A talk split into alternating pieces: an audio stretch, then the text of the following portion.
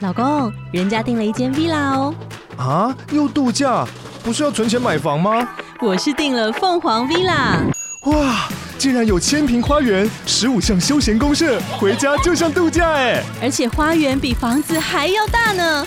还有我最爱的游泳池，耶、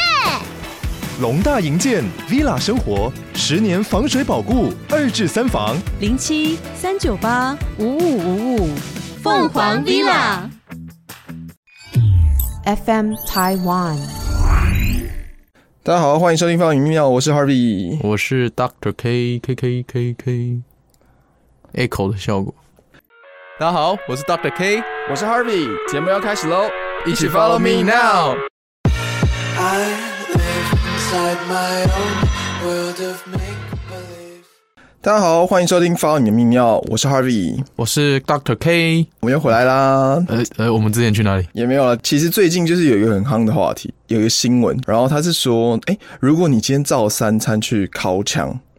那你烤一烤之后，你的射护线是不是会有肥大的问题？三餐烤秋瑾会不会造成射护腺的肥大？对，哇，这是大灾问，大灾问。对啊，这个感觉议题很广，但我就觉得说，哎、回顾到前面几集，我们有提到，比如说射护腺肥大到底会造成什么问题？嗯，因为对如果你今天就是烤嘛，那肥大之后你会有什么困扰？如果没什么困扰，好像也还好。对，其实就还好嘛，对不对？嗯就是肥大，就像有的人，哎、打球吃萝卜干手肥大，好像也还好。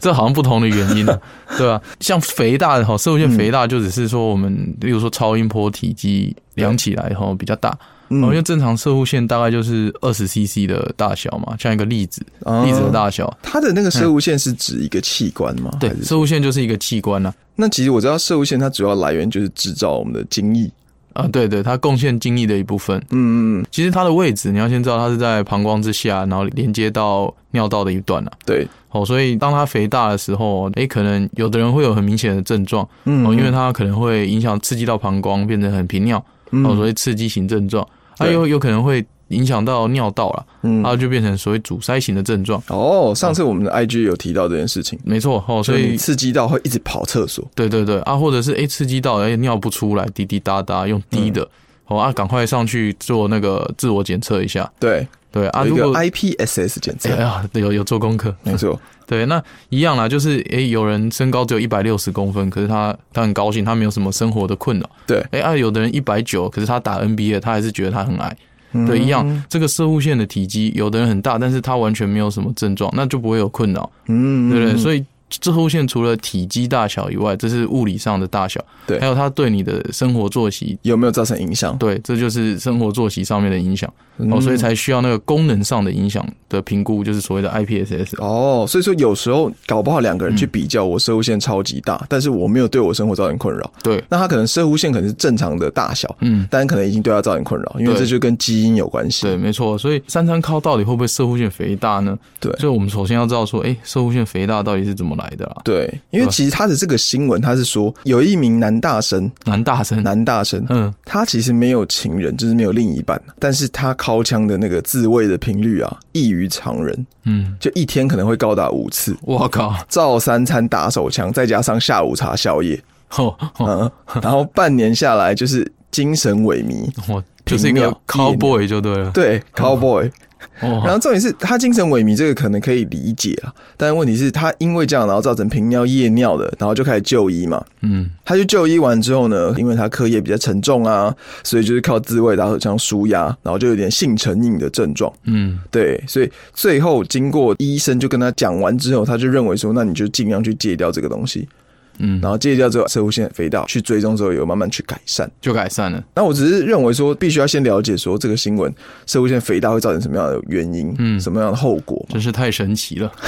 对，只要戒靠射护腺肥大就改善了。应该说，它类似射护腺肥大的症状，嗯好像是频尿、夜尿、急尿这些就消失了。嗯呃嗯，应该是这么说，而不是真的射护腺肥大消失了。对，那因为刚刚就谈到啊，怎么样的人为什么会射护腺肥大？嗯对吧、除了天生的基因以外，还有年纪嘛。嗯，哦，大概通常啦，最年轻大概三十四十岁左右嗯，开始会有肥大的现象。哇，那我现在可能可能你去量搞不好有，但是你没有什么症状，所以你搞不好也不会去就医或者去量。哦，对嗯再来就是每个人天生的基因就决定了这一切，异于常人，对你呃字母哥跟腱基因过长之类的，类似像这怎 种。么聊到 NBA 去？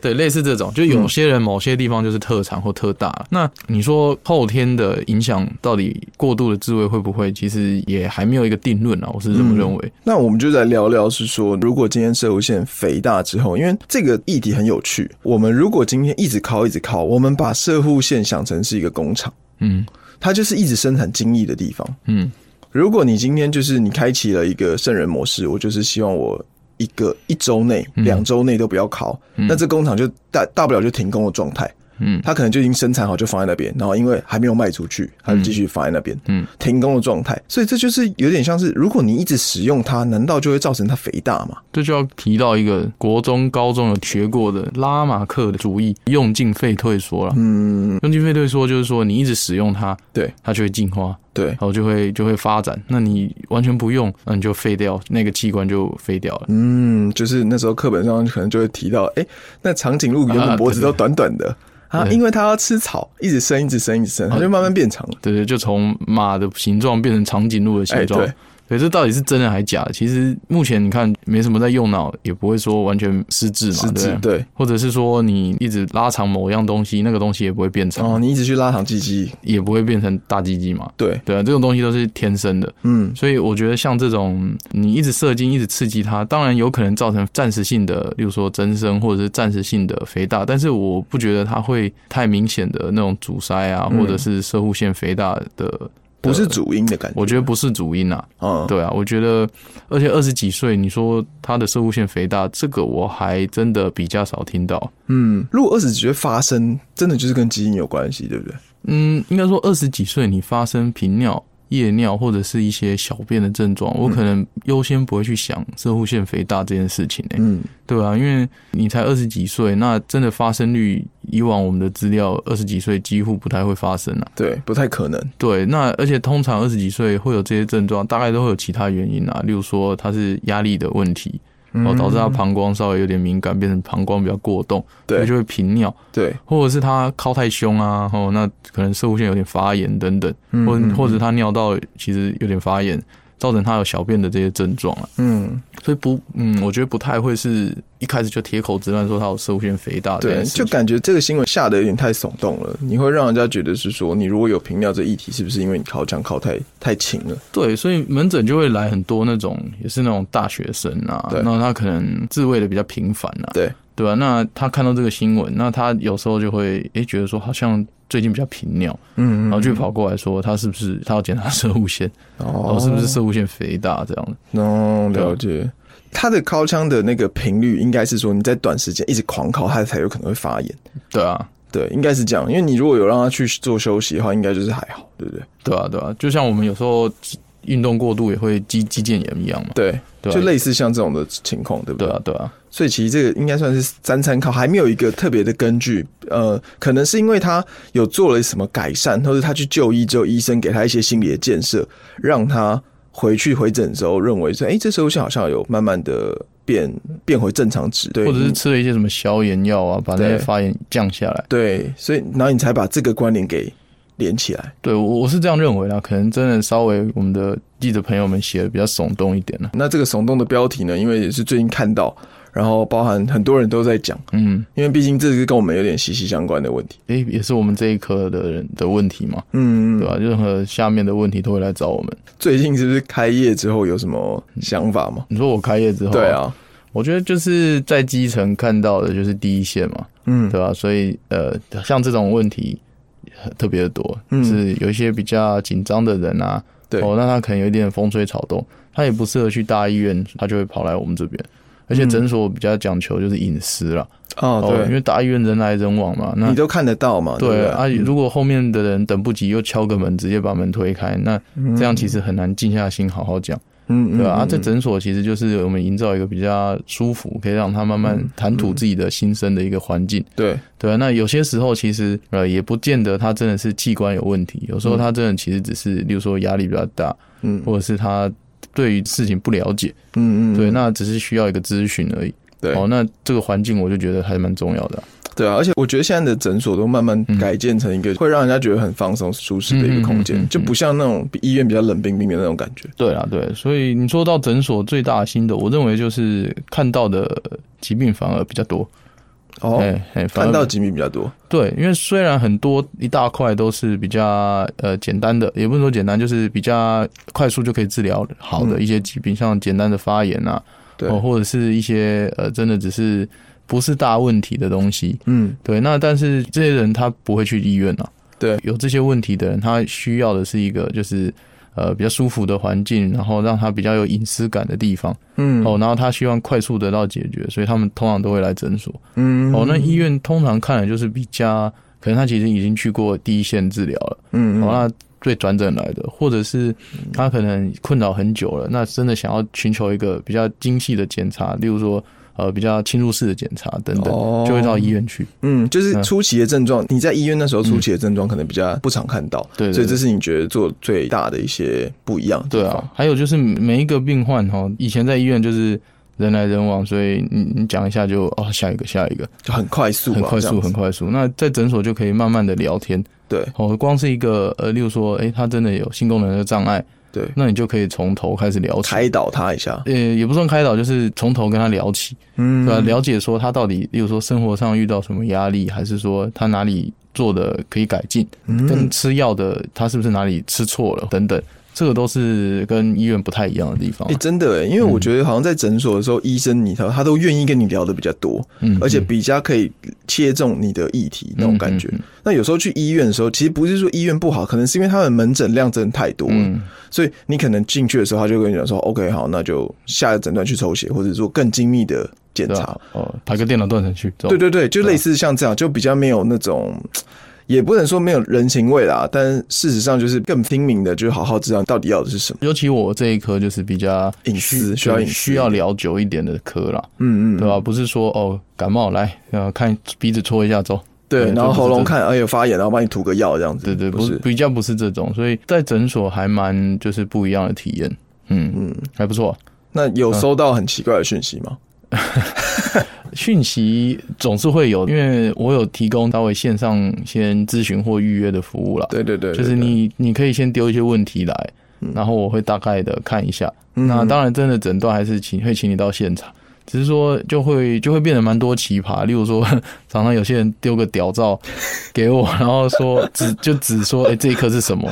其其实说实话，这样我也不知道啦。一个你是照片拍的那么烂呢、对就第一个是可能画质不好，然后你这样子如果随便诊断，你没有自己亲眼看到，那如果你他真的去做什么事情，好像也有违你医生的一个医德那种因为因感为觉。医医疗包含望闻问切嘛，你要先看嘛，你除了看，你还要去嗯触摸它的质望感、闻问问切，切，就是中医的嘛。嗯，就是你，你还要包含问诊啊，你还要去我我以为是闻呢，